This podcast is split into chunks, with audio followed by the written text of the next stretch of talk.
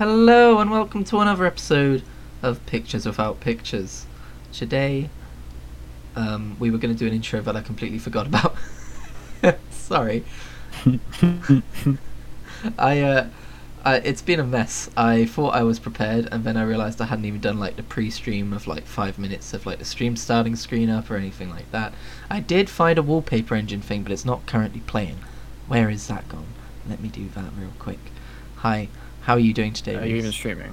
Yes, I am. Are you actually streaming? Yeah, I'm streaming. what are you on about? Uh, streaming. Oh, you are okay. It's just not. Okay. Ah, it- coming up as saying you were for some reason. why is it not playing in the actual Streamlabs thing? Sorry. It's supposed to be shimmering. There we go. He's shimmering now. We've got a picture of Maximus um, close up with his helmet, and there's like shimmering light around him. Uh, again, wallpaper engine doing the job.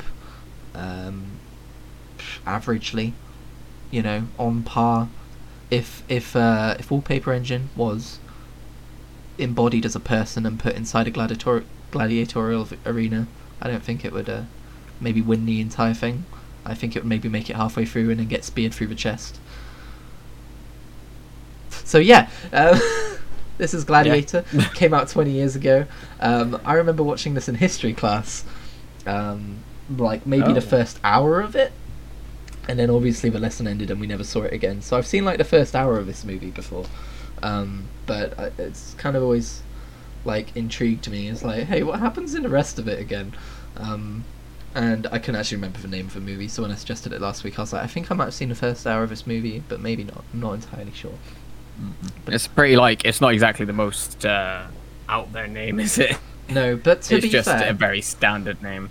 To be fair, it's got a theme and it sticks to it. It's called Gladiator. It's about Yeah. a gladiator. The whole movie. That's what it Mhm. is. It's very concise. yeah, so I watched this a couple of weeks ago, uh, or was it last week? I guess basically. Uh, Reese watched it yesterday, um, so his me- Mhm. memory of it will probably be better than mine. So I'm gonna I'm, Fresher. I'm gonna rely on you. But yeah, I don't-. Yeah, I, I don't take notes like that because I just generally have a good memory for a lot of things like this. So Mm, I, I usually absorb I absorb information when it comes to media. So yeah.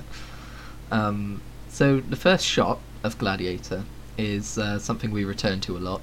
It's the hands going through the fields of wheat, and uh, in true.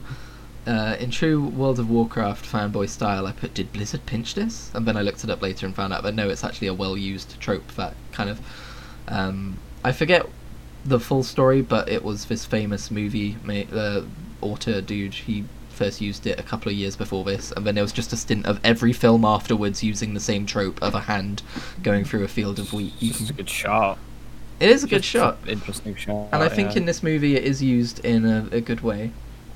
Um, Hmm. It's used to symbolize Elysium, you know, the afterlife and all that, which is something that we learn as the movie goes on. Um, And obviously, wheat symbolizes, you know, life, fertility, peace, all that kind of stuff. Everything that our main character here, Maximus, uh, is striving to achieve. Does he ever achieve it? No, we've seen the movie. Well, he does, but only in death, which is a bit of a shame. Bit of a cop out, in it. hey, you're free as as a dead guy. Um, no, I thought it was it was beautiful. It was a nice movie. Um, yeah, for sure. But I gotta say, it didn't make a good first impression on me. Um, one of my first notes here is that this feels low budget.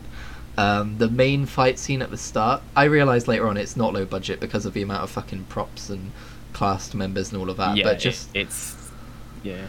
like maybe I'm just spoiled by like all of these fucking modern day CGI special effects and stuff. But I was like, this looks like I don't know the kind of cameras they used and everything. It didn't look super high tech. I guess would be the right way of saying it. Oh, you mean when it was like when the fight was going on and it was like super blurry? Yeah, yeah. They didn't I use think proper that slow was done on motion. purpose. They didn't use proper slow motion Yeah, cameras. was- they just like slowed yeah. down frames, which always looks bad. I mean, this is this was 20 years ago as well. Yeah. But um, I think like that. I think they were doing it as an added effect of being like sort of because it's war and everything sort of blurred together as like just a mess of people hitting people. You know, Yeah, um, when you're down into it.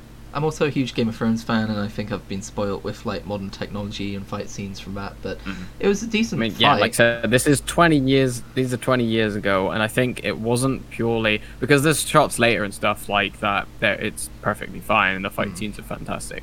I don't think it was for the purposes of slowing it down. I think it was literally just for the purpose of putting you in, in that moment and being like blurring everything between Yeah. everything. So like you can't really tell who's fighting who. It's just people fighting, people like dying. You know. Yeah, true. It was So- purposefully chaotic. Um, I think.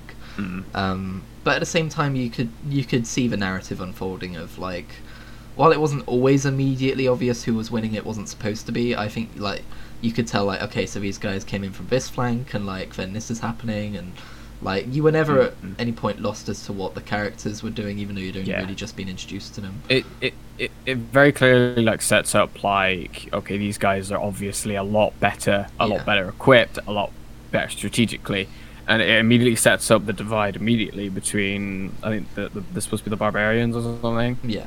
um and uh, yeah so they, i think they immediately set that sort of precedent immediately And I should um, which is good Something I should mention about this film as well is I'm hugely interested in the history of Rome.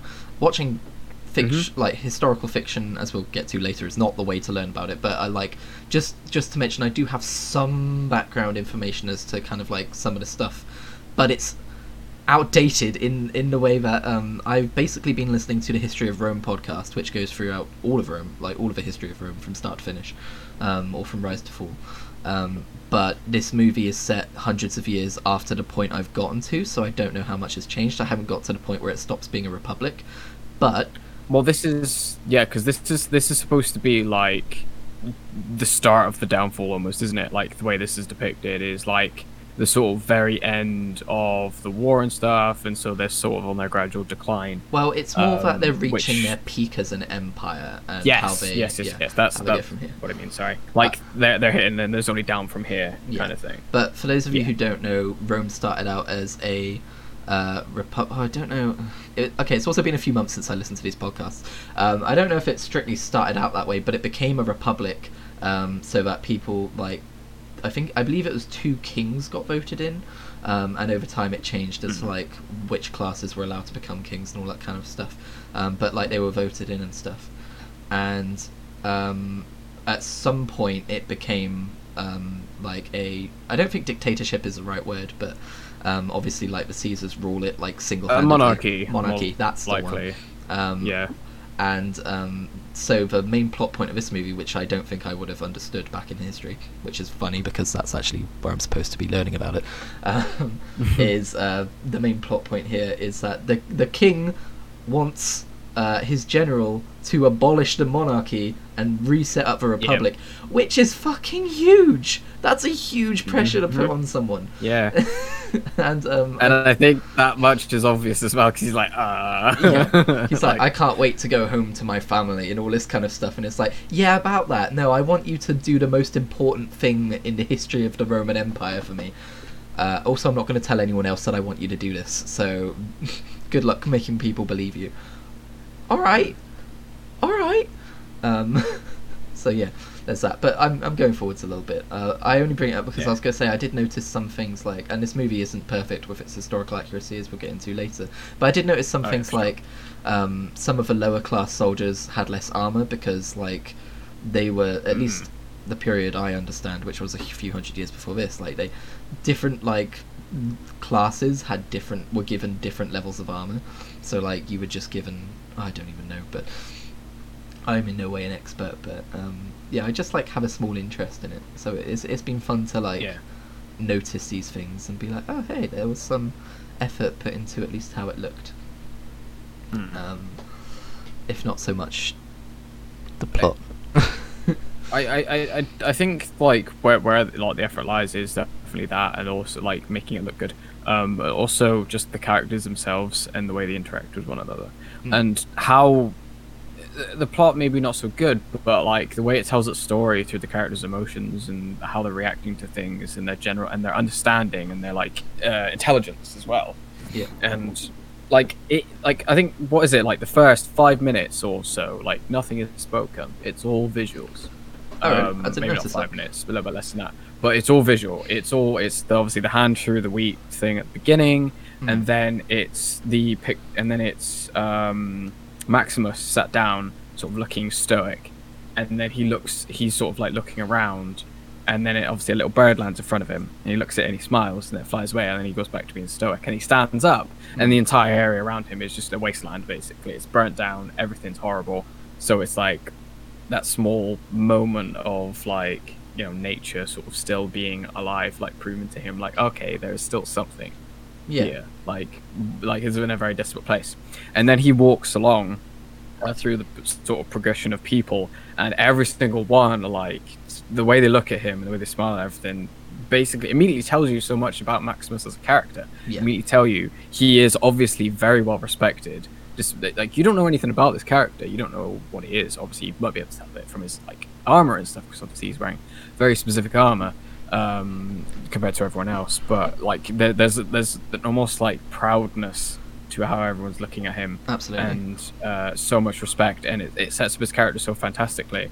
Um, and how he's just sort of strolling along, he's like nodding to everyone, and he's like obviously acknowledging everyone as he goes by. Yeah. So someone who really cares about these people as well, not um, as well as that respect that he's getting back. So it's very much a two-way street, which I think is very interesting. And then immediately sets up who he is as a character. He is a very honourable man. He is very passionate about his people. Mhm. Um, and that's before. I mean, they. I think they say like they'll say like general at nod or something. But and then obviously he gets he goes up to the uh, other guy, and then that's when the actual actual first dialogue starts. yeah. Um, but like in those few moments, so much is set up of his character, and it's beautifully done. Like his he, he obviously he doesn't like where he is. Um, he misses that sort of nature, and him just sat there with the, the the shot of him with the wheat for his going through his hand. Obviously, that's just him thinking of home. Yeah. Um, it's so it's so obviously what it is, and then he's immediately grounded in reality again when he's sort of like, oh, I'm I'm in this war, like Yeah. gotta get through this last one and all that which yeah i I think it's just beautifully done and it's shot in such a way like the focus is so there's so many shots in this film specifically as well Hmm. this is it's so much like character is just the focal point. There is the character's face is 90% of the screen that is all you can see. And the actors do a lot in those moments. And something i something i've been trying to focus on more is characters reactions and the actors like what they're doing how and like trying to read their faces a lot more. And it's plain as day on Maximus's face, and some of the other characters later on as well. Like the the facial acting alone is fantastic in this film. Absolutely, especially when he's Um, going through his most anguished moments after losing his family. yeah, exactly. There's so much, and it, it's done so beautifully, just in that first part alone, Mm. um, which I think is brilliant. Yeah, I do just want to make one quick correction. I just remembered, obviously, they don't have a king; they have an emperor. that was nagging Yes. at me. Um, I was gonna say that, but you were going off, so I didn't want to interrupt you.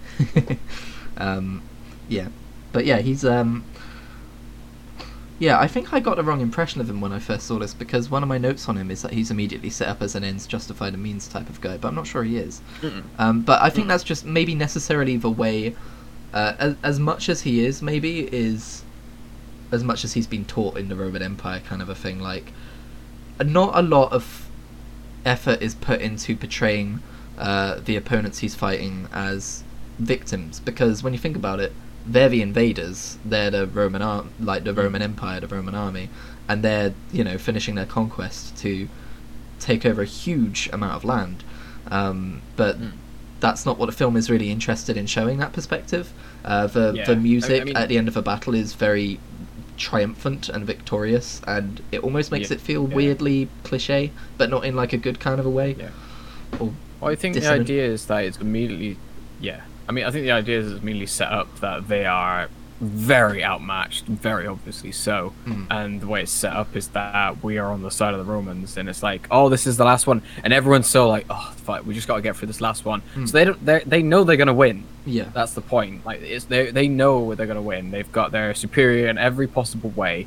Um, I, d- I don't know if you, I mean I think Maximus says at some point like he did lose some men like there or something, but like it's not really shown either. Mm. That I think every shot that's shown in the fight following is of Romans just destroying the enemy. yeah, Like, I don't think there's really many. If there is, they're very few. But Yeah. there's not really any shots at all of like the Romans be like being in a position where they're like being severely injured or killed. No, yeah, they are definitely the dominant force. Um, Mm. But I think this movie isn't trying to tell that particular story. This is more just the backdrop for what happens later, isn't it? For sure, Um, it, it's the setup. It's it's quite obviously the, just the setup to show. It's just to show off Maximus and his Mm. um his, his the respect he governs and his physical prowess as well as a warrior. Mm. Um, also, I picked up this quote, his battle speech before they charge. If you find yourself alone fighting in a green field with sun on your face, do not be troubled. You are in Elysium! it's very. Yeah. Uh, also, where else Like have we heard su- that there's quote? such a vic- yeah. Where else have we heard that quote, Reese? You and me? Oh Or no. read it? Oh no. Uh, Um, The- have to remind me. the Sorry, I'm very loading the loading screen for World of Warcraft, except they replace Oh, Elysium with Azeroth. God. And also, they say strength and honor to each other a lot, yeah. like the orcs. I think Strength and honor. Yep. I think That's some people at picked up on, Blizzard really enjoyed sure. this movie when they were making World of Yeah, Warcraft back in the day. Yeah, for sure. For sure. Not for to sure. bring everything back to WoW like I always do in everything that I make, but um, That's something I immediately picked up on as well, and it's it's fantastic. Um, like, it, it's cool to watch films that have a cultural cultural impact, yes, especially on stuff that you're still enjoying to this day. yeah, And it's really interesting to see the origins. It always is. yes. It's why I always try and like, why I always find it interesting to find the the history or like the yeah, I guess it would be the history like of a like specific like turn of phrase or something Hmm. of like where does that come from? Why Yeah. why is it we say that? Like there's there's an ad on YouTube that I've seen pop up every now and then, which is just um, it goes on about um, uh, the middle finger, why it's a thing, Ah, um, which is really interesting. Apparently, it was to do with uh, I can't remember specifically. I think it was like French, or it was like I can't remember specifically like where it was from. But basically, it was to do because the archers, um, they were like incredibly good at killing people uh, with bows. So whenever one of them were captured, as as as to to basically deal with them, they would cut off their middle finger oh, um, to obviously impede them. Yeah. So, as a act of defiance, whenever they would escape them, they would give them the middle finger, I as if to be like, "I've still got my finger." Um, That's and it really kind of, something that just kind of stuck. Yeah, Um, yeah, I, I was I was in, and I was like, "This is actually a cool ad." yeah. God, it's Like, crazy it's how really interesting to learn. It's crazy how history is in everything that we do, whether we know it or not. Like our language, our Yeah. body language, like everything. That's why I love history so much, man. Everything's connected Mhm. to something that happened hundreds of years ago that we don't know anything about, or unless we go looking for it. It is. It's so It- it- fucking cool. It's incredible how something so minor can be so explosive as well, Yeah. um, in influence. And, like it's like a globally recognized. Uh, I assume it's a globally recognized um, sign of language. Yeah, anyway. I, I, I, I- I'd say there's probably very f- there's there's probably very few places in the world that don't understand what that is. when I was a kid, I always thought the middle finger was to kind of like because you bunch your fist together and poke your finger out. I thought it was always supposed to like be analogous of sticking your dick up at someone. I don't know. Um, Fair. anyway, um, I mean that's that's that's a Scottish thing with the kilts. is it okay? That's something that's something they used to do in wartime. Uh, Oh. They didn't wear anything of their kilts, so they'd flash their enemies. Oh, delightful! I did not know yeah, that. That's, that's amazing. Is that why? He's, is one. that why he's fucking called Willie in The Simpsons? For God's sake. I don't know, but I I, I think it's just a, a Scottish name. Yeah. But I think um, that's why you, you, you may hear the joke like you know you can't wear a kilt unless you're naked underneath or something Yeah, like that. yeah. Like, it's not it's like the only proper way you're supposed to wear one is by wearing nothing underneath. Gotcha. Um, well, anyway, back to the movie then. Um, I think they make a very good. Uh, they kind of hammer home the idea that Maximus just wants to go home and not play politics. Yeah. Um, I think they yeah. do that well. Yeah. Like The fact that he knows exactly how long he's been there as well. how Yeah, God. From home. it's like it, it's like he's been in prison. Like the way Yeah, he, the sure. way he tells it. Um, even though like you get the impression that obviously he's one of a you know um, more higher up, well off people because he has this this house in the fields of wheat and all this kind of stuff. Mhm. Um, it's not like he's actually a prisoner that got sent to the army or something. Um, no, he he, he definitely feels Doing his duty for Rome. yeah trapped there. Um, Mm. but he's trapped there by his sense of honor, not by. Well, I don't know. You assume it's Well, because it- of his sense It, of honor. his sense his sense of honor and his um I guess duty. uh his his respect and his um what's the word I'm looking for? Blah, blah, blah, trying to think of the word. Can't think of the word. His, I, I guess, how he feels towards the emperor as well. Yeah. Like he, he I was about to say that. him. It's made clear that he there. loves the emperor. to- I can't. Yeah, like it, I'm trying to. I can't think of the word, but yeah, he's basically being like, yeah, I, you are my leader. I will follow you, kind of thing. You know. Yeah, and then um, not long after that, the dying That's emperor. I put, oh, that's a big deal. The dying emperor of Rome wants his best general to transition power back to the Senate uh, to end the dynastic tyranny. See, I can Mhm. actually put my thoughts out on on paper, just not in podcast form. So it's a good thing I'm doing a podcast. so yeah, that's really well done as well. Um, going back to like characters as well is um, is- he's called Commodore, isn't he? yeah.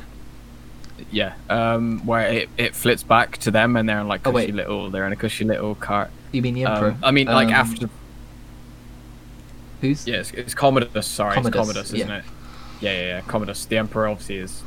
Uh, Does he ever have? Does he have like a first name? Because I know he's just called Caesar, isn't he? Is Uh, that just? He would be he would be called 'cause I Commodus Caesar, I think, or maybe Caesar's a title. Is Yeah. Caesar a title? Caesar must be a title. I think Caesar. Yeah, I, I'm not sure. I'm not sure. Um, but uh, yeah. So like, there's obviously the battle that goes on Yes, and the battle is. ends. It is the title. and then it and then it flips over to what Commodus is doing, obviously, and, and his and his sister as well, Mm. and how they're just really like they're just in a in a cart traveling, now, like wearing nice clothes and everything. I've got to ask you something uh, because it does it does get built upon as the movie goes on, but I got it Mhm. straight from this scene, uh, and maybe it's just because Game of Thrones and the Lannisters have tinted my view of that kind of sibling relationship. Did you get incest vibes in that scene? Because I Um, kind of did. I I I basically thought like I was like I, it's like I basically thought they're either they're either lovers of some kind or that's a sister and it's getting weird again. yeah, I um, I had this idea of yeah. they fucking like, and then like yeah. when I Like, found out when I found out she was his sister, I was like, yeah. they fucking know. you know, like it, it was it was weird vibes. And then obviously as the film progresses and she becomes more, um, you know, against her brother, you still see like every scene they have together gets slightly more incestuous. Of like he starts like yeah. putting her fingers in his mouth, and you're like, okay, yeah, this is definitely weird. And then at the end, she Yeah. straight out comes out and says it, doesn't he? That they slept together. It's almost like he's uh, progressing over the film. It's like he's slowly breaking down, which I think is really interesting Dude, to watch. Joaquin Phoenix does a fucking fantastic job of having this emperor just like you know, growing more mentally unstable by the film. It's so well done. And obviously like Mhm. his sister's uh, in charge of all of the important things because he's just you know burning so unstable, yeah. Yeah. Um, Well, that's I- something that's mentioned a lot as well, which I think is really interesting because he's because uh, Caesar says to her, he's like, "If only you'd been born a man," yeah. um, because basically saying like she's so well suited to be an emperor, Mm. um, but she's just born with the wrong parts. So For those days, yeah. Um, yeah, but yeah, um, God, he does such a good job, and um, I think uh, Jack Gleeson playing Joffrey probably, you know, watched Joaquin Phoenix's performance because you know actors kind of do research on similar roles sometimes. yeah, yeah, for sure. I wouldn't be surprised if he watched this film and took some like notes. Or, like, mental Yeah, notes, that, that that's that's a very good point actually. Yeah, because I could definitely see the um, the similarities between how they Mhm. acted their characters. yes, Whereas um, where uh, Joaquin was definitely more of like a smouldering insanity, um, whereas with uh, Joffrey's character, uh, Joffrey, um, I forget, I've already forgotten the actor's name. Jack Gleeson. Um, Jack Gleeson, thank you. Um, Jack Gleeson sort of started out as that, but was much faster progression into like this explosive insanity, which was really interesting. yes. So yeah, that definitely that is a very good uh, comparison for sure. I was making comparisons to Game of Thrones the entire time, and it's interesting because the books were written a few years. The first couple of books were written a few years I before this movie came out, but um, it works though Yeah. because it is even though it is fantasy it is based in this kind of thing it's based in a time like this you know like the, Yeah. the idea of honor honor and fighting with swords and Yeah, armies fighting each other over land and Yeah, and Maximus Yeah. reminded me of Ned Stark a lot, with his sense Yes. of honor and duty and doing things he didn't want to be doing and stuff. But yeah, some of it's Mhm. happenstance because obviously the novels were written a couple of years before the movie came out. Um, but then again, the show came out later, so you know, maybe it's like Yeah. they took acting cues and all that kind of stuff. Um, Yeah. because like you said, this is very much a film which had a cultural impact, at least in a historical fiction kind of yeah, yeah, sure. area of film. Um, Yeah.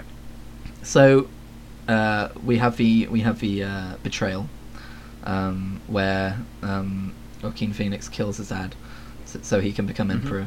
And I thought that was well done as well because it wasn't just callously done, like out of nowhere. It was Mm. more like they had a frank talk about his failings as a son and like what he wanted from Mhm. uh, like a successor and why he's doing this. His acting, his acting in that scene, I think is my favorite. Yeah, I, I think it's my favorite scene of him of his because it's so like, oh, it, it hits you like th- this is a son that has been rejected by his father. Yeah, and he hugs him to he- death. He, makes you feel it. yes, yeah, he yeah. makes you feel it. yeah. God, it's so oh so good. So like where he's teary eyed, but then he stops himself crying, Yeah, like to be- like, like say some words, but then he can't help himself, so then he starts crying. And it's like, oh, yeah. so good. I love it. you know, it's a good film when you're fanning about someone's acting. It's it's great. I need to watch Another more films. good thing about that scene is Yes. Um, but another good thing, I didn't actually realize it was him. I'll be honest. Mm, Um, I had to look it up because I thought it was different. someone else, Yeah. and then I was like, "Oh, it's Yeah, not. yeah, it's oh, it's the guy who plays the Um, Joker." And that was my thought process. Yeah. Saying it's a bit, I mean, 20 years difference, isn't it? Yeah. Um, but yeah, I think my favorite, uh, what adds to that as well is the score during that scene as well is fantastic.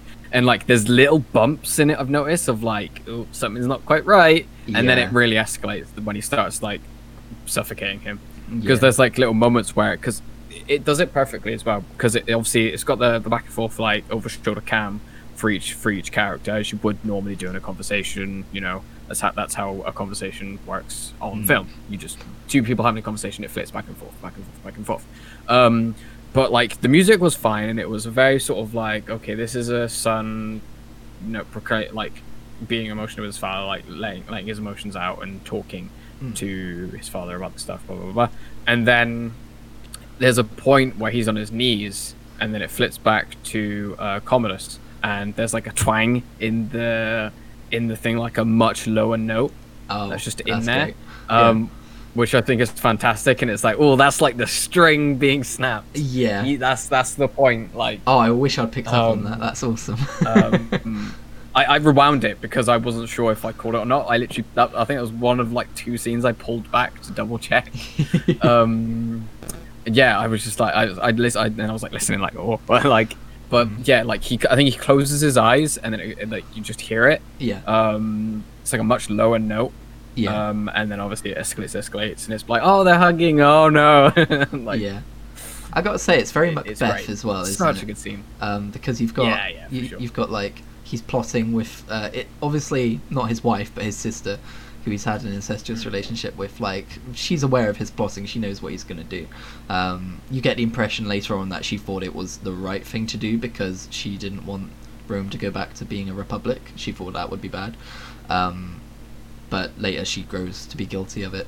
Um, in Macbeth, it's the other way around. Macbeth is the one who grows to be guilty of it, but he kind of becomes like this mad ruler. I don't know. It's been a while since I studied Macbeth, but that is basically what happens. And um, Yeah.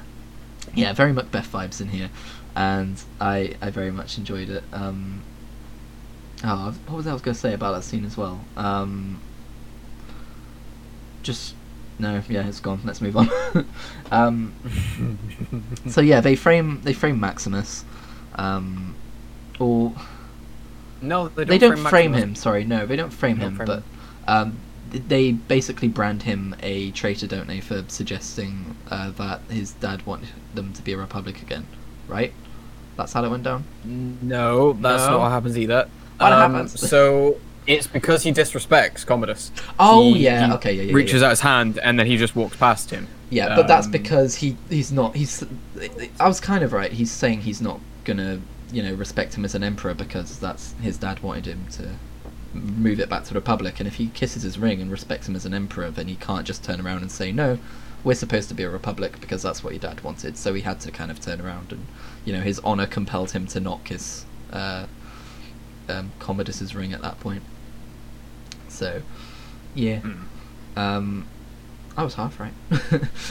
Um, but yeah, um, Yeah. and then obviously, I think I think the mo- one of the most brutal lines in this film comes shortly afterwards, where he was like, "Please, just spare my family," and then your family will meet you in the afterlife.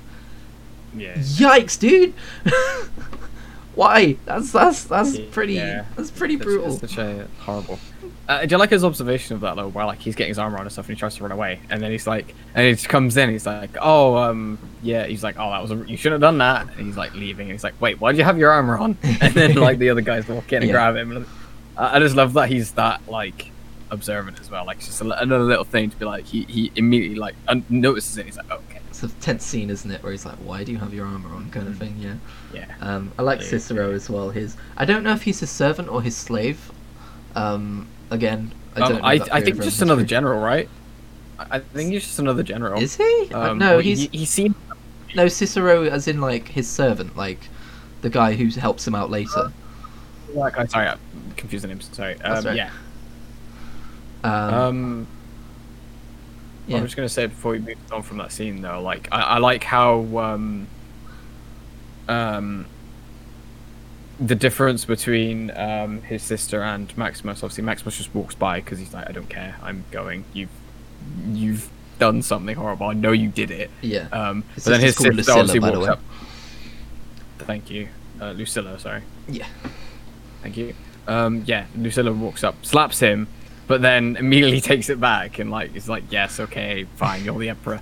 Because I, I think Yeah. that's very much like an acceptance of like what would be the outcome if she did the same as Maximus. Mm. Technically more because she hit him. Yeah. Um, yeah. True. yeah.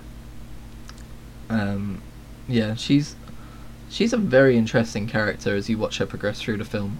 Um, like obviously For the sure. guilt, the realization that obviously her brother's not going to be a good emperor and that they shouldn't have done this, and then her Mm. working with Maximus again, and um, yeah, it's I, I like her character a lot. She's kind of a badass.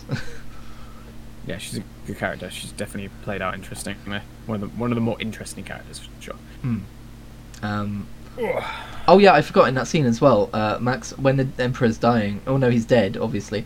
Um, and he Mm. whispers "father" to him, and you can see uh, Yeah. Commodus looks up and like tenses. Yeah. oh. Like, oh, I, he did not like that. Something that's interesting as well. Something that's interesting as well is he calls him brother. Like for, when he sees him, yeah, when he first 'Cause it's turns like- up, he calls him brother, yeah. which is interesting. Because I think they've known Can each just- other all their lives, haven't they? And it's like Yeah, this yeah, yeah. whole dignity thing. Which is, yeah, I think it's interesting. But uh, can I just say as well, I love like how I, I don't know how accurate it is historically, but I love how everyone's very like touchy. If you know what I mean, like everyone's very huggy, everyone's kissing each other and Yeah. like kissing each other's cheeks and stuff. I, I find that really interesting um, because it's in in a in a world where toxic masculinity is at an all time high. oh yeah, Um, it, it's really quite refreshing to see something like that Yeah. um, and think oh this is based on a time that was way before. I mean maybe it's not historically accurate but it's nice to think that that's something that we did have at one point you know minus the slight sexism. I but, have I have a um, feeling that, and I, I might be wrong. This is not based on fact, but I have a feeling that would all have come in with the church, and at this point, it would seem yeah. uh, the Romans are still following the pantheon uh, gods because you can see um, yes obviously Maximus is you know yeah. saying thanks to the gods and all this kind of stuff. Uh, but I They- think it's yeah because he mentions different gods yeah yeah, but I think it is the church and Christianity which uh, bring this fear of home, like home, uh, it's homosexuality. the fear of the homosexuality yeah, and I imagine sure. that's kind of where it is in our society, where toxic masculinity Yeah. kind of comes from as well. I mean, I, th- I I think we're at a point now, like where that kind of thing is slowly being phased out in a way. Like you'll you'll probably find a lot more people in our generation or like around our generation are a lot less religious in that Mm. degree. Like in terms in terms of like, um, I say our our ethnicity of like re- religion and stuff, our ideas of religion. Um, when it comes to like obviously Christianity and Catholic and all that good stuff. Um, I feel like in other cultures, obviously I can't really say because they're different cultures. I don't understand those cultures, so I wouldn't really know. Not being uh, from any of those cultures or having even the slightest understanding of any of those cultures. Um, still find them very interesting.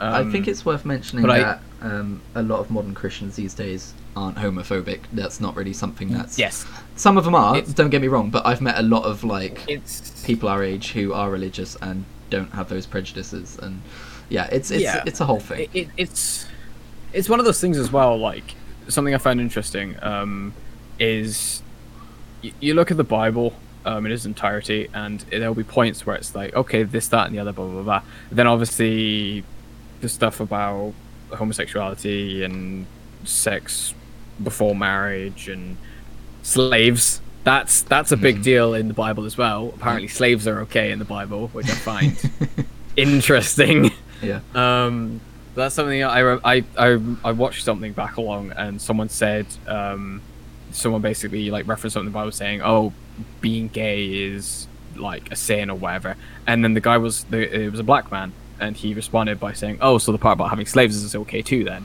And the dude was just like, "Nope," like, which I think was really interesting. Like, Yeah. and that's something that can be taken with anything. You can't pick and choose what you can and can't support with that kind of thing. Mm-hmm. Yeah. It doesn't work.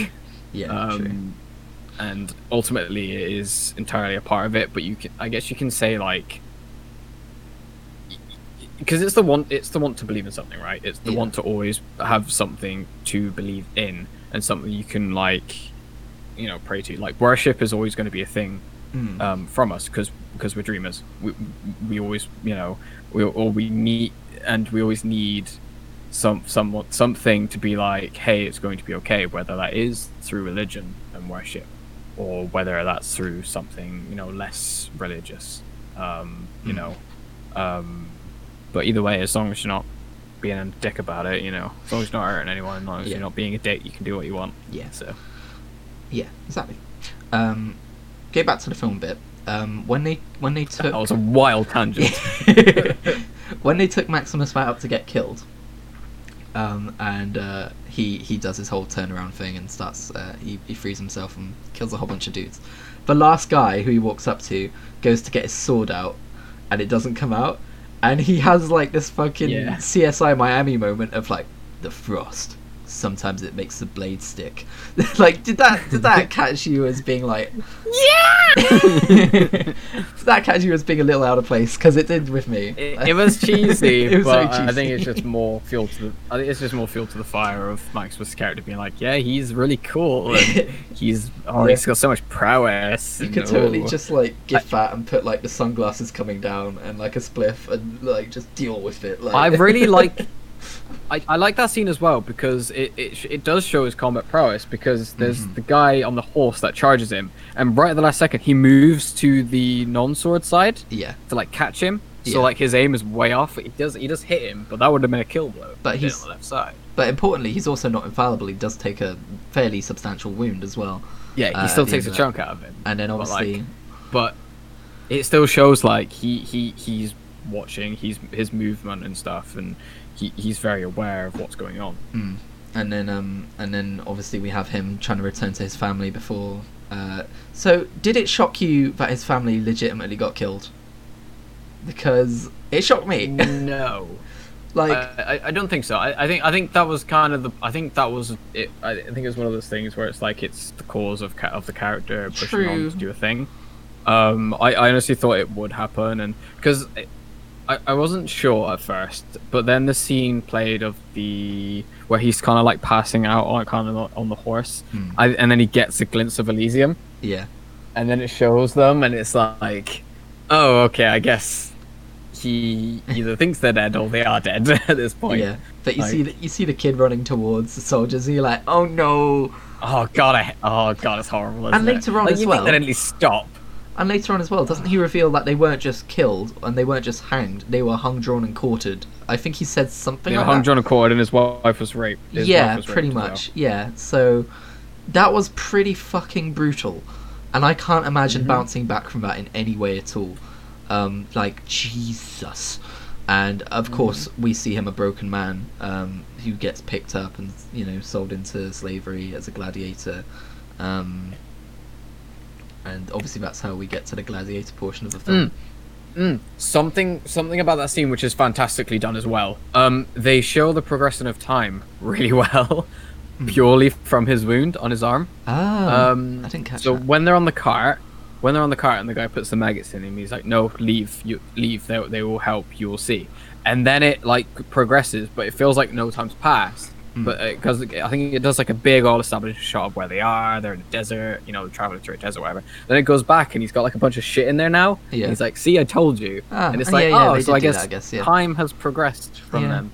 True. Which I think was interesting, like showing off that that it did actually progress. Yeah, and he was very much in like a fever state, you know, in and out of consciousness. Yes. and was Yeah. saying when you're in that kind of state, like days can go by mm. without you realizing. But when he uh, when when he was finally like healed up a bit and stuff, he still like was just not there mentally, like just staring No. into space and all this kind of stuff. Um, Mm-hmm. so we, we're introduced to the uh, to the owner of their owner. Oh my god, I forgot his name. Hang on. We are introduced to Proximo. Proximo. That's the dude. Um, who buys them and then decides that they're going to be gladiators and everything. Um, I do like one of his first lines. You sold me queer giraffes because they're not made. yeah. that gave me a good laugh. oh god, yeah. That was that was pretty good. Yeah. Did he like grab him by the balls as well? Yes, he does. Yes. Uh, we're we're very immediately shown that this is not a very forgiving man. Um, although we do see a softer side of him later on, um, as as soft as a slave owner can be, I guess. Um, but you know that's very much normalized. Gladiator slave, slave owner. Yeah. yeah, that is very much normalized during that era of history, I guess. But like, Oh yeah, for sure. um, I think the scene where Maximus is scraping off his Legion tattoo is super powerful and sad. Like, yes. Jesus, like obviously that's you know self harm and everything, and just like he Mhm. he doesn't want that to be on his skin anymore. And back then they didn't Yeah. have tattoo removal by way of laser, so that was pretty much the only way to do it. And he's just yeah, he's just not reacting to the pain in any way because obviously he's already in that- so that's much something pain. that's and- really interesting. Like he's not even flinching; he's just doing it, Yeah. and also having a casual conversation. Yeah, so sad. Um, yeah, sure. Yeah. Um, also, I think another famous line because there are certain lines that are told in this movie. Uh, I'm like, oh, I recognise that line from a whole bunch of places. Um, is um, when they're talk when the politicians are talking about Maximus bringing the arena back into Rome, um, starting up the uh, gladiator fights again. Um, and Mhm. one of them says he'll bring them death and they will love him for it. I recognise that line from a few Mhm. places. Yeah. Um, I think it was the master. No, it's not. Sorry, um, Gracchus, uh, played by Derek Jacobi, uh, who says Mhm. that, isn't he? He's like, and they would love him for it." And they will love him for it. he yeah. says it through like gritted teeth. Um, Mm. Yeah, I, I, I liked that a lot. And Yeah. um, so yeah, because during that point in the movie, we do kind of jump back to Rome and see how uh, how the reception is of uh, Commodus coming back as an emperor, and you see the people booing him, and uh, as he gets uh, taken further in, clearly they do not like him. Um, hmm I thought that was well established. Um, and he has a very frosty reception with the Senate as well. hmm Um, but yeah, uh, I think what, Commodus says something to one of them as well, where he's just like, "Oh, look at all these." Because the, the one of the Senate guys is like, "Oh, look at all these people who come out to see you," and he's like, "Oh, if you paid them more, I'm sure more would have turned up, or something like that." He something says like that. he ma- he has some kind of jibe about Yeah. how they treated him badly. Um, Yeah, and yeah. how you know don't pay for people who are going to treat you badly or whatever. Um, Mhm. but yeah, and then we we return to uh, because they get drafted as gladiators. And oh, what was it they say that spurred him into actually deciding to fight for his life? They were talk- weren't they talking about how like it's human nature, like you can say you're not going to fight, but when someone's coming at you, going to kill you, you just kind of Yeah, defend yourself. And because it's because they were kind of just there, weren't they? And then the dude, there was a dude in front of him who was like completely scared and was just like pissing himself as well. And then he Yeah. just kind of re- reacted to it, which I think was really interesting. Mm. Like it was kind of a case of like, okay, like he was Yeah. just like, all right.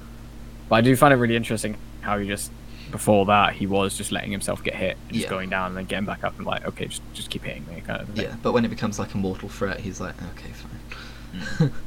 um, and I think that's about the beat down.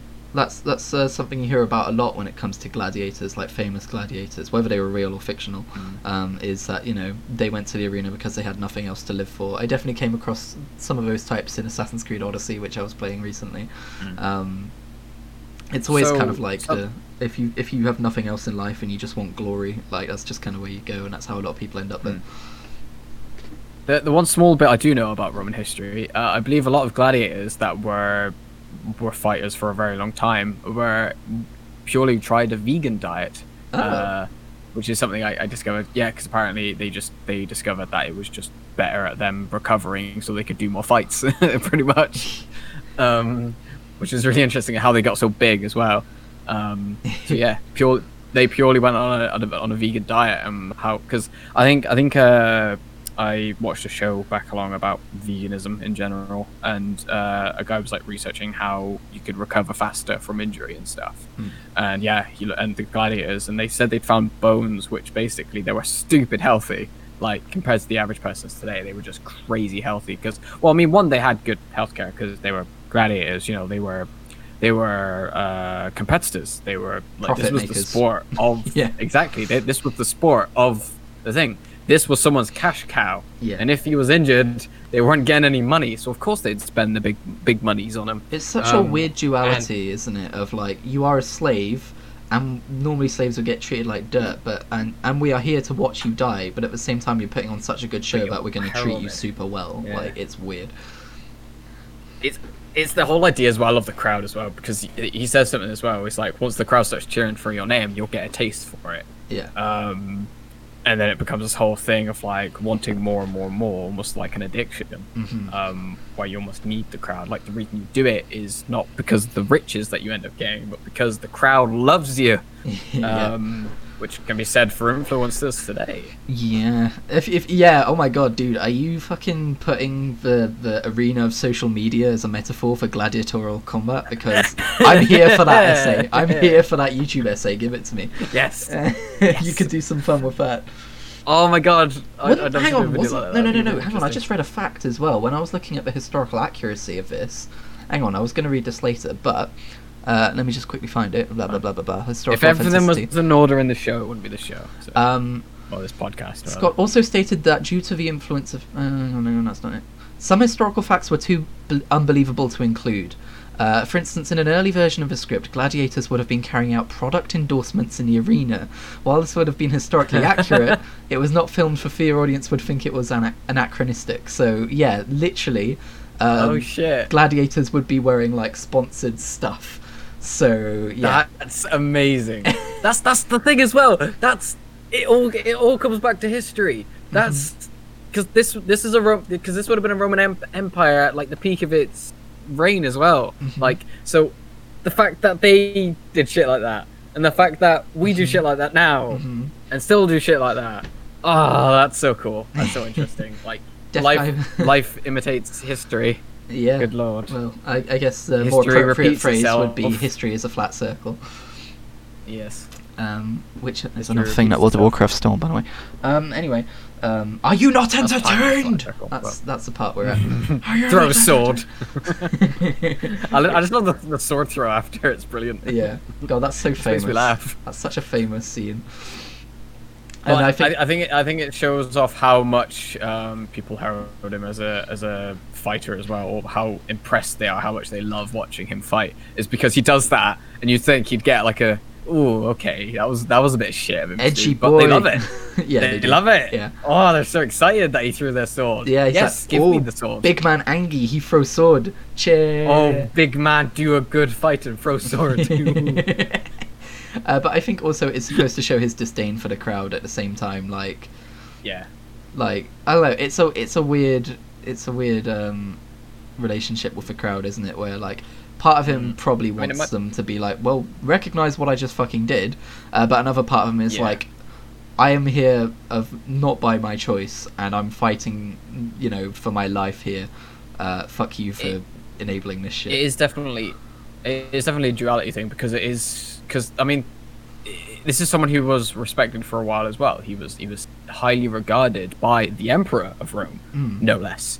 Um, so the fact that he's now having to try to impress a crowd of rowdy people, just, just random people, Mm. um, and the fact that he, he gets like so frustrated with it as well because he knows like this is just a blood sport. These are just people just here to watch me kill someone. They don't care about me. They don't care about who I am. When all these other people did for those reasons. So yeah, th- there's, th- which I think it's just interesting. I like it. I was going to bring up I as like well how uh, I really liked this part in the movie where it has two sides of a narrative. You see Maximus in like the like ramshackle arena um, back in Mm, Africa um, fighting for his life, and then you see Commodus, the guy who betrayed him and you know took took the empire when he wasn't really supposed to, and he's he's the one who's like he's it's almost like he's got a similar kind of um, bloodthirst because he's reopening the Mm. arenas and all this kind of stuff. But you see it from a place of opulence and and Mm. luxury, and it's really cool to see the two sides of like the fighters versus who they're fighting to please, that kind of thing. and that that kind of shows off like the difference between them as well. Like Maximus is trying to earn people's love and ad- adoration, and then Commodus is very much trying to buy it um, by doing these things. And because there's something he always says he wants the people to love him and stuff, but he's not doing the things that would get that. I Um, and so he's just kind of throwing shit at it until it works. I would say it's slightly Whereas different. Maximus- It's more that it. I would say it's more that Commodus is trying to earn people's love, whereas Maximus is not trying to do that. He's just trying to survive, but at the same time, he is earning their love, and that's what pisses Commodus off, kind of thing. that that's, yes, that's that's more what I meant. Obviously, Yeah. at this point, he definitely isn't trying to earn it because he doesn't care. Yeah. Um, but it is it, it's this is someone that just governs respect because of who he is as a person, Mm. which is what Commodus wants. But that's not who Commodus is as a person. Mm. So he's kind of like trying to pull it from people almost. yeah. Like he's just trying to take it and be like, "Love me." and the, and the Um, main point of conflict uh, uh, between the two characters obviously is that he's the emperor and he feels like I'm the emperor I'm supposed to be loved whereas this common gladiator this is before they know Yep. his identity uh, gains so much more respect than he does less. yeah and it's Yeah. big it's because of his own making as well which is what he can't stand in every way yeah Yeah, yeah. um, but yeah, so it's around this time in the film. I'm sorry if it feels like I'm trying to shift things along, but there's a lot of film to get through. We're already No, it's 52 good. We're minutes. not even out, like like halfway through. I know, now, right? you Like, Um, yeah. But we're we're at the point where um, where they've heard that the arena's reopening, and um, doesn't um, doesn't Maximus reveal his identity to? I am Gladiator. no, You turn your back to me. no, that's a bit later. I was gonna say this is when he's revealing his identity to um, Uh, oh, okay, yeah. Proximo, and Proximo sees himself in uh, Maximus because he used to be Yeah. uh, a famous gladiator, whereas obviously Maximus used to be a famous general, and they both had glory and everything. Uh, and you get this Mm-hmm. Yeah. lad bonding hashtag lad bonding. Um, I do that. I do like that part as well because he's just like because I like how his response is, "What do you want? A woman, man?" like immediately, it's like, all right, yeah. this is a man of simple pleasures, clearly. and doesn't he just say like revenge or something edgy like that? yeah, well, Yeah. he just says some weird shit. not just not vengeance justice sorry uh, um but yeah um oh did you catch how he always sniffs dirt before a fight that's like his thing um that's like, Like, he smells it and then rubs it into his hands. Yeah, yeah yeah yeah Like the, sound and stuff. Yeah, yeah it's cool how that happens It must be like a- time yeah. Like is in the, and they don't cut it out either. They, they show it every time Yeah. because the first time he does it is like thing. I, I, I like.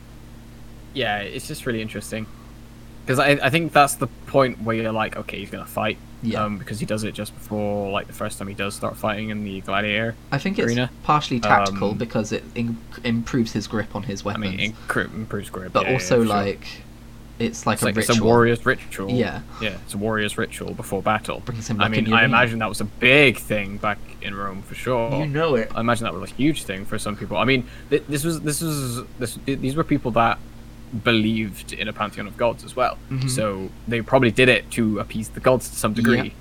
You know?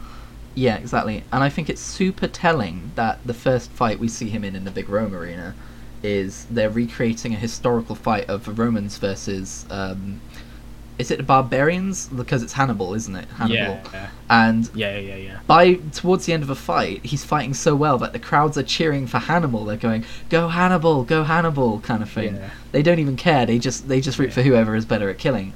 Um, and yeah, I thought I thought that was really cool. And obviously, the emperor. Well, no. The imp- the interesting thing is the emperor is also just like, yeah, sure, fuck it, this is fun. He's just he's just enjoying the, the death. I think he's Yeah. just enjoying the bloodshed. This is And then the dude's just like, uh, the gladiators are supposed to win, but not the gladiators aren't supposed to win. Yeah. the, the Romans won, but okay. um, but yeah, obviously at this point, um, Maximus has his motivation to fight. He he knows that he might get within stabbing range of uh, Commodus for revenge. But unfortunately, before that fight, we got introduced to his, uh, oh, not his, sorry, to Lucilla's son. Um, Mhm. And obviously, uh, Maximus is a man of not murdering children, unlike some people I could mention in this film. And and uh, and yeah, so when when the kid comes out, he recognizes the kid, and he has to freaking hide his his weapon. And you're like, ah, come on, let him stab the dude. Which is good. The entire film, Yeah. you're rooting for him to kill uh, uh, Commodus, the emperor. There's something that gets in the way. Yeah. And like the other way around as well, like he wants to kill him, but something gets in the way, and it's like, oh, it's just this Yeah. constant dance. Exactly. It's brilliant. But it's important to note that like he's a gladiator in arena, but he has not lost his humanity. As much as he wants revenge, as broken as he is, he's not going to stoop to the levels uh, that Commod- Yeah. uh, Commodus has stooped to. He's not going to endanger of- kid's life. One of the things that, yeah, it's the thing that stops him and keeps him sanity. I think is that kind of thing. Mm. You know, it's like he. This is a person that would kill a child in an instant if it got in his way. Mhm. I won't be that person. And later in the movie, we even see Commodus endanger the life of that specific child, uh, or at least Yep. threaten it. Um, so yeah, it's like, damn. Yeah, because yeah, because he says, um, what it says, if you look at me the wrong way, then your son dies. yeah, like. Um, if you try to take your own life, your son dies. And it's like it's just this cold way he's saying it to her, which is fantastic. yeah. Like he means it for sure. What, what? Can I just say as well, along with the whole thing we said earlier about uh, Commodus becoming more and more insane, his hair gets way more dishevelled. Yes, it as it goes on. and he's constantly his face looks clammy and sweaty and just like yeah, like he, he's not having a good time. no. It it almost makes you wonder if like Lucilla was poisoning him slowly or something because um, Mm. I don't know. There's always theories about stuff like that, isn't there? Like um, there's a theory that um, I forget who it was. There was a theory that someone was poisoning Tywin before before obviously all that went down in Game of Thrones. Um, spoilers. um, but yeah, and the identity reveal scene was incredibly tense. I loved it, where he was like trying to do everything he could to not reveal his identity, because then that would mean his death. Um, but eventually he has to. And and what does he say? He removes his helmet and he goes on like a full spiel. He's like, "I am Yeah, yeah, he, Maximus goes, he says Aurelius, full name, and he says, it just husband reminds to me a of, murdered um, wife, father to a murdered son, Yeah. all this kind of stuff." Yeah. And I will have my Uh, vengeance I, in this life or the It, next. it just reminds me of that. Um, it's like you, you killed my mother, to Yeah, die, that's like, what I remember thing, you know. It, it reminds me Yeah. so much of that. But he just unleashes all of his hatred in that speech, Yeah. and it's really well Love done. it. And, and and the look on fucking um, Commo- Commodus's face is just like, oh god. I like um I like Lucius's reaction reaction as well because he's like oh shit and he, like steps back a few he's like uh oh I'm gonna go yeah, very true. Um, we haven't talked about Juba at all. I like Juba as well. We should we should mention Juba. I, I made a joke. yes I made a joke last week about how I assumed this film would be whitewashed, and it, it wasn't entirely. Again, I don't It know how wasn't. historically accurate it is, but it they it's not fully whitewashed film, so I should probably throw that out there. I, I do like the conversations he has with them as well because before they go to the Colosseum um they have a conversation where they're talking about each other's families Mm. and um, they say he, he basically says like um, uh, I think Maximus says to him, "If you die, would you wait for your family?" And he's Yes. like yes. I love and, that And then he basically says the same, and he says, "Your family are waiting for you, Yeah. um, but not today." And another thing about that scene, yeah, that's what I love about that scene where he says, "I will see them again." Uh, but not today, and Not it's almost today. like he's apologizing Yeah. to them. He's like, "Not today. Like I've Yeah. got my own life to Like, still go and live." Yeah, There- I there's, love there's so something much. I watched back along, which is very similar to that, like that, that similar kind of vibe of being like um, uh, the character. I can't, rem- I cannot remember anything, but like the premise. Um, but the character's something to the character's family is dead or something. He, I think it's his wife or something. He basically says, "Sorry, not today." Yeah. Um, because some, yeah, he he has something he needs to do.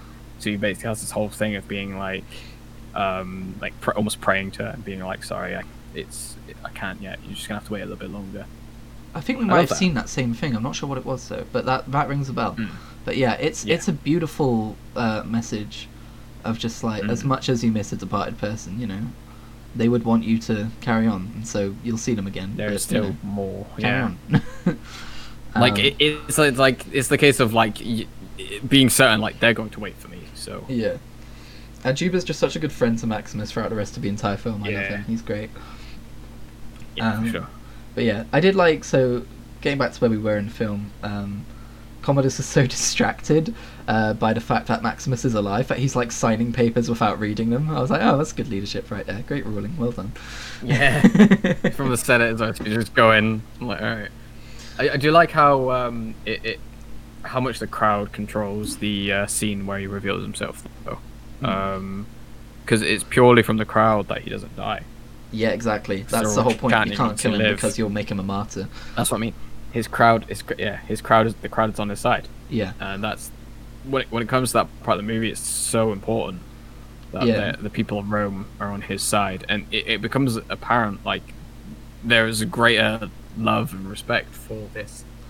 What, what well was a faceless gladiator, Mm. um, he is gladiator. more than the emperor. Hmm. He is gladiator. um, yeah, but I, I think you could probably do a big think piece about how uh, we are part of that crowd as the audience watching the film. We are also rooting for Maximus. We also want the Emperor to fall. Um, we are also in feel like some way that's kind of appeased point by the well. bloodshed. Mm. Yes, that's, that's kind of the point as well. Like, especially the way some of it's shot. Some of it's shot directly from the from what would be the crowd. hmm like a lot of it, unless there's like points of like talking and stuff. Like it's shot in such a way where you, you you'd be a spectator watching this, which Yes, is really interesting. and um, Obviously, apart from the points where it cuts away, and obviously there's the character interaction stuff, which is you know so you can you know continue the actual movie. yeah, But yeah, and um, and then a whole bunch of politics happens, and Lucilla's like, "All right, my brother's got to die," uh, and she talks to Maximus, and um, a whole bunch of plot happens, which I didn't write down, so I'm just kind of skipping over it. I'm sorry. Um, Well, there's the there's the whole thing beforehand as well, where he's basically like, um, he, he's still not sort of gotten past anything. He's like, I'm, because cause she because she says something, and it's just something about um, is it Gracchus, and he's like, well, why doesn't he go kill him then? Like, Hmm. why does he want to talk to me? Like, and he's still so like bitter about everything and stuff. Like, it's almost everything's been re-dredged up again, yeah, so it's still there. And um, he basically like shuns her and basically says, "No, do it yourself. yeah, I'm not getting involved. I don't care." yeah, exactly. Um, but yeah, um, I I I very much liked the the progression of events that led to the the uh, plot to overthrow Commodus and uh, how Yeah. that didn't all go as planned. Um, and you're like, no, you're really rooting for them at that point. Uh, before that though, um, so I guess I don't know if it's too much of a jump to get there, but the scene where um, Commodus is uh, he finds out that Lucilla's plotting against him, and so he threatens he threatens the life of her son while he's sitting on his lap. Yeah, because Lu- it's purely because Lucius says, because he says um, Spaniard's the hero of Rome or something like that, isn't he? Yes, yes, yes, Um, yes. And then he stops. and He's like, uh, what now?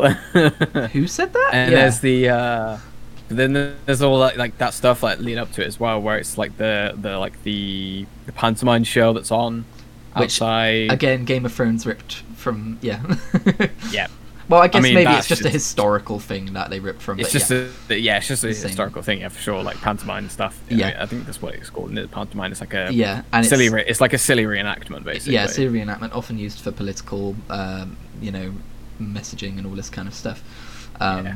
But yeah, that that was fun to see that. Um, and um, and yeah, um, is that? Oh yeah, is that what he was actually quoting then when he said the hero of Rome? Was he quoting what he saw from the pantomime? um i'm not sure Because I thought the implication was he was quoting something that his mother had said.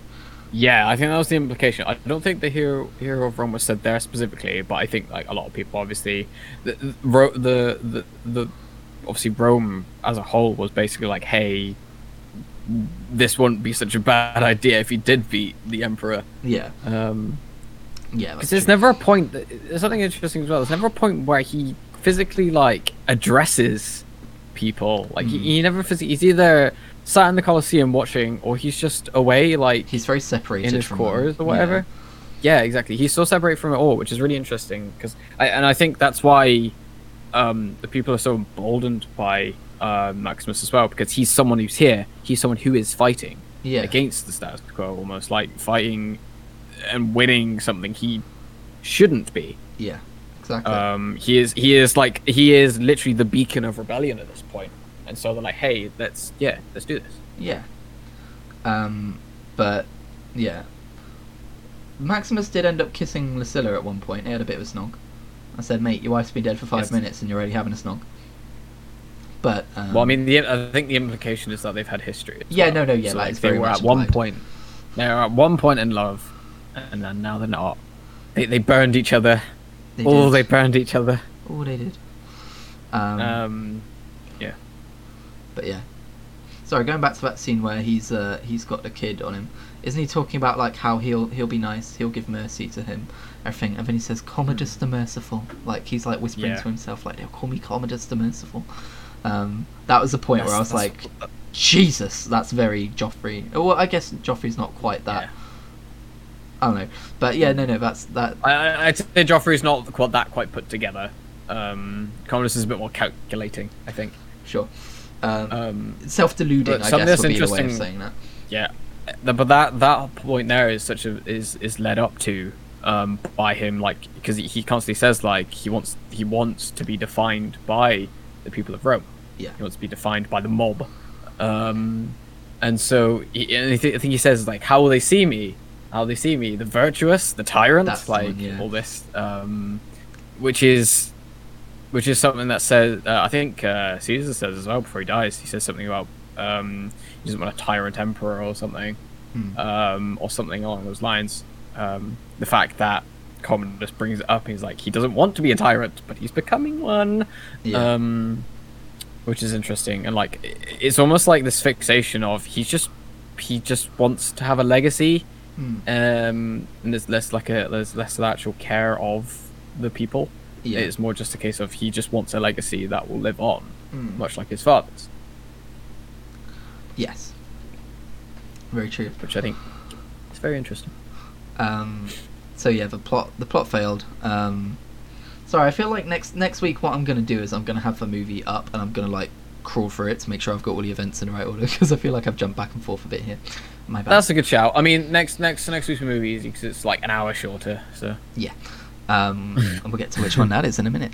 Uh, but yeah, when uh, when the plot goes wrong, um, which I thought was nicely done because it was already a long movie, but you kind of you didn't assume it was going to work out, but you definitely felt like, oh no, you know, when Cicero Yeah. got hanged and it was all a trap, yeah. and like oh you were very God, much that's rooting for Yeah, um, and you know more heartbreak for our poor Maximus.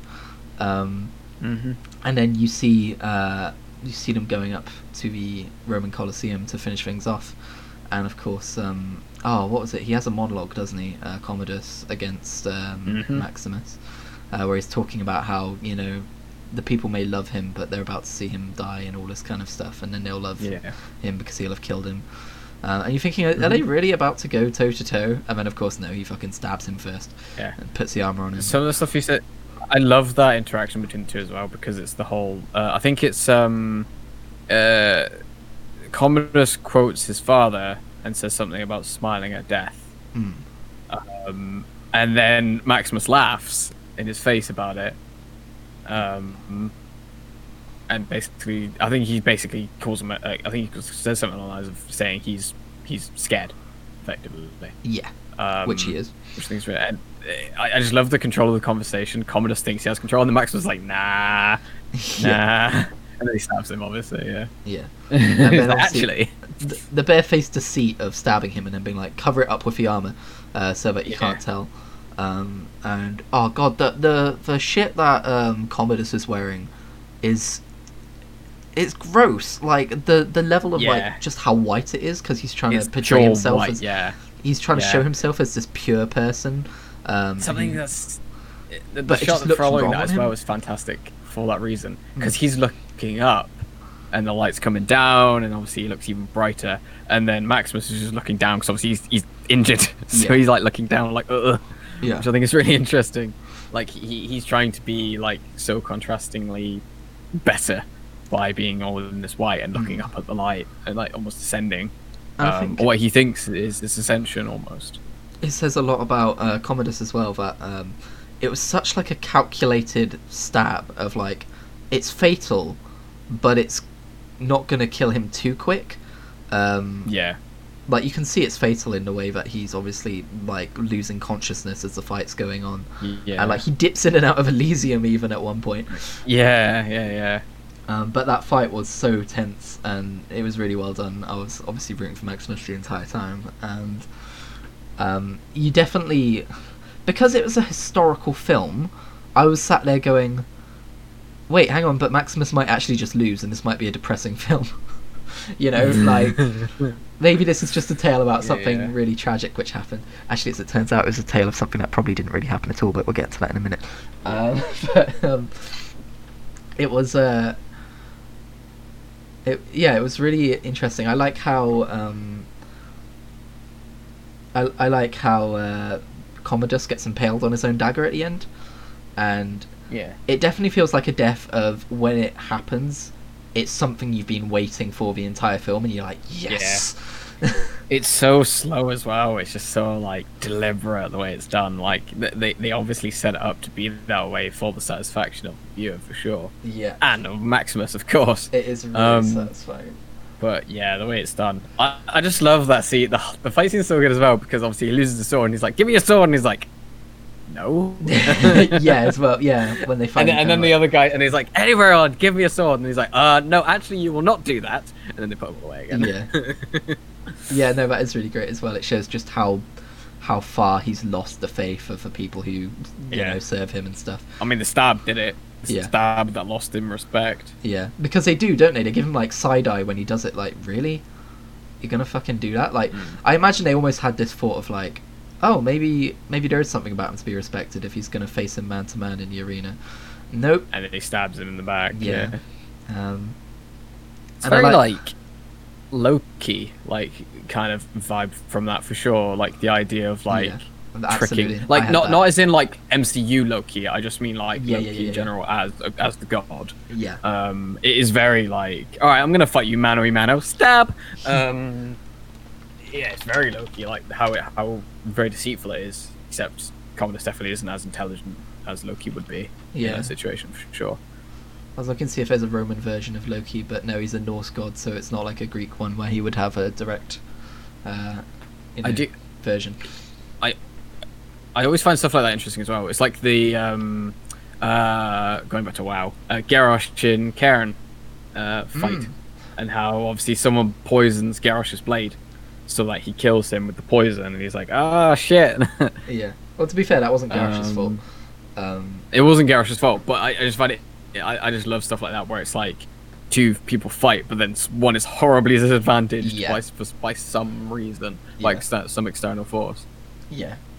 um it's like oh there's there's a there's a wild west uh set movie where it's all about uh like the high noon duel basically where people are having duels and one guy gets i think he's, he's basically a slave to this dude and he's like i want you to participate in these duels but then he buys him gun and then the, and then the gunsmith like loads the gun and stuff and he's like no no no no he only needs one bullet um, so every fight he does, he only gives him. He only has one bullet. Oh. Uh, um, so every duel he does, he only has one bullet, which is really interesting. And there's a scene in that which is really good where um, he fires it. I think he misses somehow, and then he like yells to. Uh, I think he goes. I think the guy goes down. Like he hits him, he goes down, but he's not dead. Hmm. Um, and then he shouts to someone who's in the crowd, being like, "Hey, I need a bullet for this." And he just riff like. He's basically just ruff- rustling through all these like like ma- massive box of bullets, trying to find the right one, right caliber for the gun, and just throws it. at him. Oh, such, it's I cannot remember what it's called. I watched it so long ago, Interesting. but it just reminds me of like the the one like the the disadvantaged duel. yeah. Um, It the dude literally just has one bullet in a six shooter. Yeah. Ah, God, I need, I need to find out what that film is. Um, but yeah, I was gonna say I like how the gladiator is honored like an emperor, and the emperor is left in the dirt like a common gladiator. That's a nice, Yeah. uh, a nice little. Uh, who will help? Who will help me carry him? Yeah. Yeah, he's basically a hero. Um, Mm. and I think, uh, damn me and my out of context notes. I've written the quote, "I will see you again, but not yet." Is that uttered again at the end? It is, isn't it? Um, Yes. Yes, Juba says it to Uh, Maximus Juba as says he's it, do- yeah, he's like, I will see you again, but not yet. And yeah, he smiles which basically says, "Not means he's like yeah. family at this point. Like he holds him in that high of a Yeah. regard. Mhm. Uh, yeah. Yeah. And um, so yeah, Reese, it, it's time. Would you like to learn just how authentic this film is historically, at least based Go on, on, Wiki- based on Wikipedia, which is of course Okay. you know the most uh, reliable resource that you should always cite in your papers. Um, so here's what Uh, I mean- Wikipedia has to say. Um, the film is loosely based on real events that occurred within the Roman Empire in the latter half of the second century AD. As Ridley Scott wanted to portray Roman culture more accurately than in any previous film, he hired several historians as advisors. Nevertheless, some deviations from historical facts were made to increase interest, maintain narrative continuity, and for practical or safety reasons. Scott also stated that due to the influence of previous films affecting the public perception of what ancient Rome was like, some historical facts were too unbelievable to include. That's where I said about the advertisements. Yeah. Um, Yeah. At least one historical advisor resigned due to these changes. Another asked not to be mentioned in the credits, uh, though it was stated in the director's. It was stated in the director's commentary that he constantly asked, "Where is the proof that certain things were exactly like they say?" His historian Alan Ward of the University of Connecticut believed that historical accuracy would not have made Gladiator less exci- interesting or exciting, stating, "Creative artists need to be granted some poetic license, but that should not put, be a permit for the wholesale disregard of facts in historical fiction." So, some bullet points. No, it's not. Marcus Aurelius was not murdered by his son Commodus.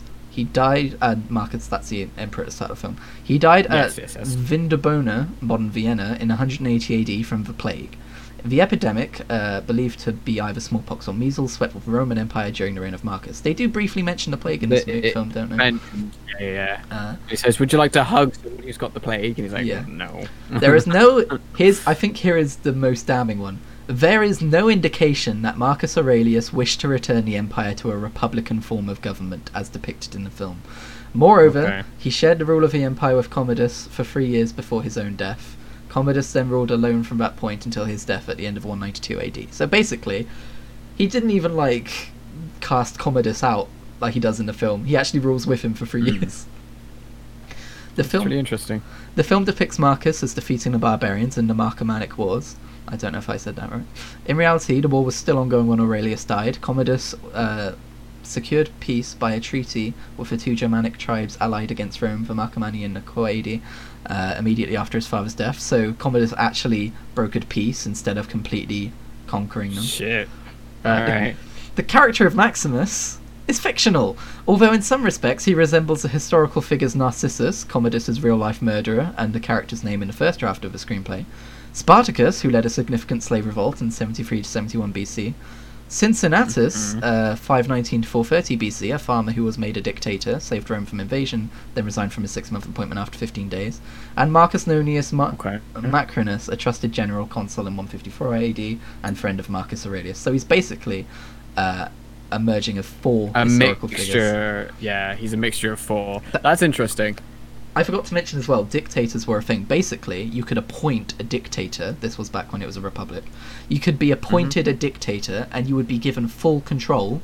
And it would be understood that at the end of your tenure, or when you weren't needed anymore, you would give power back to. I think at that point Oh. it was for kings. Um, Oh, interesting. So I, I think it's not. I haven't got to that point in the podcast yet, but I think it's uh, fairly easy to see just how uh, someone took uh, someone took you know full control because they probably just said, "Nah, hmm I'm still a dictator." Yeah. Nah. uh, there's some more. I'm good. Although Commodus engaged in a show combat in the Colosseum, he was not killed in the arena. He was strangled in his bath by his res- by the wrestler Narcissus. Commodus reigned Oh. Commodus reigned for over 12 years, unlike the shorter period portrayed in the film. Uh, Now, Lucilla. In the film, Lucilla is portrayed as a lone widow of Lu- Lucius Verus with one son, also named Lucius Verus. While Lucilla Okay. was the widow of Verus and also had a son by that name, their son died young, long before the reign of Commodus, and Lucilla remarried Claudius. Uh, Claudius Co- Claudius Pompeianus, I don't know how to say that name, soon after Verus's death. mhm. She had been married to him for 11 years by the time her brother became emperor. The film omits Lucilla's other two children with Verus, Lucilla Plautia and Aurelia Lucilla. Uh, there's three, no, four more bullet points to get through. Hell. The character of Maximus had a similar career and personality traits as documented by Herodian to Claudius Pompeianus, a Syrian, who married Marcus Aurelius's daughter Lucilla following the death of Lucius Verus. It is believed that Aurelius may have wanted Pompeianus to succeed him as Caesar uh, in preference to Commodus but was turned down. Pompeianus wa- had no part in any way in any of the many plots against Commodus. He was not depicted in the film. Lucilla was implicated in a plot to assassinate her brother in 182 AD, along with her stepson by Pompeianus and several others. She was first exiled to the island of Capri by her brother, then executed on his orders later in the year, so he did kill her. Mhm. In the film, the character of Antonius Proximo claims the wise Marcus Aurelius banned gladiatorial games in Rome, forcing him to move to Mauritania, which is where we see him at the start of the film. The real mm-hmm. Aurelius did ban the games, but only in Antioch as punishment for the city's support of the usurper Avidius Cassius. No games were ever banned in Rome. However, when the emperor started conscripting glad- gladiators into the legions, the resulting shortage in fighters allowed lanistae, I- such as Proximo, to make windfall profits through increased charges for their services, and finally, uh, in real life, the death of Commodus did not result in peace for Rome, nor a return to the Roman Republic. Uh, rather, it ushered in a chaotic and bloody power struggle that culminated in the year of five emperors of AD 193. According to Herodian, Lord. the people in Rome were overjoyed at the news of Commodus dying, although they feared the Praetorians would not accept the new emperor Pertinax. So yeah, the whole point of this film, right? The whole point of this film is that um, the dying emperor wants Maximus to return Rome to a republic, and at the end of the film, it's left open as to what happens because the emperor's dead. But it, there's vibes that it's going to be a peaceful ending, and that you know they're probably going to work stuff out to make it a republic again. Yeah. In truth, the Emperor didn't want Maximus to return Rome to a republic. Maximus didn't exist. Commodus's death didn't happen for 12 years, and also uh, the Rome did not return to a republic at all. so this entire film And is basically it a became lie. a chaotic mess. yeah. yeah, Jesus Christ. So there There's you go. references to stuff, but that's about as far as it goes. At that's pretty interesting. According to the many sources here, um, I can see why people like they would be frustrated, like the historical people be, would be frustrated that were that were hired. Mhm. I can see why they would be frustrated. quite a lot of changes. That's a lot. like Yeah. most of the places I quickly glanced at said it's loosely based on real events. Um, but that Yeah. just gives you the impression that oh okay so maybe some names were changed maybe some events happened slightly differently no it's actually No, quite that's not. it's pretty massive points in this film which were fictionalized It's it's literally just the concept, yeah and then everything else is just gravy. they they pretty much just wanted to have Rome as like the background setting uh, for this story Mm. that they wanted to tell um, yeah, th- this yeah they basically yeah that, that's literally it. They just wanted a story to tell, and Rome worked. Yes. So remember, folks, whenever you watch uh, a bit of historical fiction that you really like, or read a bit of historical fiction that you really like, Google the accuracy of it if you actually have an interest in history, just just to make sure. Uh, because I was. I wasn't disappointed, but I was, I was actually quite interested. I was like, "Oh fuck yeah, I get to talk about this on a podcast." But it's a little bit Mhm. like I really like historical fiction when it's as accurate as it can be because it's almost like you're glimpsing lives that have happened. Um, Yeah, you know, it's a portrayal of real events as much as we can understand them. So I'm watching it and I'm thinking like things probably wouldn't have happened exactly this way, but like it's the story they're telling is pretty much what happened. This film is not that at all. it's like an echo of what might have happened. Uh, I think in it, an alternate it's universe. basically how you view. Yeah, it's just how you view the film. If you view it as historical fiction, then you're probably just gonna have a what much worse time than if you see it as a for what it is, it's more of just a interesting story. It, it, Mm. well, well And I mean, it's a story. It But- tell it tells you the kind of like, I mean, it still has value. It tells you the kind of like the way people treated each other back then, and um, you know what Yeah. society was like back then, how people would have reacted to certain things. It gives you those kind of ideas, and there is some historical accuracy Yeah, to just- it. Yeah, it does give you some insight to in in, in regards to that for sure. Mhm. But based on what the movie is, it definitely isn't anything to do with history. It's just like you said, it's just a backdrop, and it's fine. It's interesting. Like I mean, Rome's a cool backdrop, especially during the peak of the Roman Empire. Mhm. Very interesting. Um, just interesting to see like that kind of thing, like that kind of thing existing. I think Yeah. was very interesting. And like, obviously, it's an inaccurate take on it, but it's still interesting to see like how things might have looked, how like how soldiers might have dressed, how gladiator battles might have gone. Yeah. You know, Exactly. Um, and it was it was a thrilling movie, and it was a really good tale by itself as well. So Yeah. yeah. So it's that. Um, so Reese, I think that's that's a podcast on on this particular film. I think we've done Gladiator. Are you entertained? yes. Are you not? Are you not entertained? Uh, yeah. on a scale of entertained. I'd say I entertained was to not entertained, how entertained are you? Uh, throw sword into crowd. Okay, yeah, sure, that, that works. Um, oh, we forgot to mention the most important part of the movie, which was the faces that Commodus pulls uh, when Yeah. when Maximus starts winning in the arena. He's like poking his tongue out and going. "Meh, meh, meh, meh, meh." I've got some good gifs saved of that. Yeah. Reese, um, I'm not sure if you've noticed this, but um, Mm. the nights are growing longer, the wind's turning colder. I saw a pumpkin wandering the field outside my house the other day. It is spooky Shit. season. Um, so, based on that, what movie are we going to be watching next week?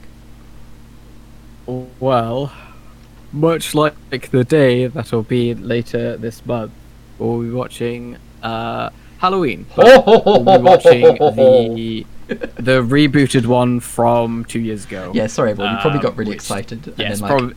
oh no, probably not that sounds one. as bad as it does. um, but the idea for this one is um, I have watched the original. I've watched some of the original. I haven't watched all the original Halloween films because there's several of them. Because back then they liked to make ran- like constant sequels out of movies that worked. Yeah. So uh, there's like six of them. It's the same with like Nightmare on Elm Street, fr- uh, Friday the Thirteenth, shit like that. Hmm. But uh, this is the rebooted one, which came out two years ago, and the sequel that was going to come out this year, but is now coming out next year instead. And you said it's a soft Um, reboot, right? So it's still kind of tied to the events It- of the original, but it's also It's- viewable by it's new a viewers. continuation. It's supposed to be a continuation from the fir- very first movie, Forty Years On. Right. Um, or that's it, it. It's, some of the details have been slightly changed, Mm. um, but that's kind of the idea. Um, which I'm not going to give you too much context for because I think it'll be interesting to see uh, how you think the movie Yeah. is. The idea here Um, is um, I have a lot to say about it. The idea here So- is uh, how does the movie sit with someone who has seen the originals, or at least a lot of them, uh, versus someone who's never seen a mhm. Halloween movie, like me. I've never seen any of the Halloween movies, so I or might, anything regarding like a pure slasher Yeah. movie. so I might show up on a podcast next week and be like, "That was awesome," and you're gonna be like, "No, no, no." Actually, no, it wasn't. Shut up. um, but I just think it'll be interesting to see um, where your uh, where you'll stand with it, Yeah. um, because it is. Uh, the only thing I will say, it is a very different movie from the original. Yes. Very different. All right. Um, which I won't disclose as good or bad. I will just say that it is different. I just saw a flying skull go by my window. That's how spooky this season is right now. Shit, dude. Hell yeah, dude. It's also very dark. It is very dark. I need to turn Ah. that. so, All yeah, right.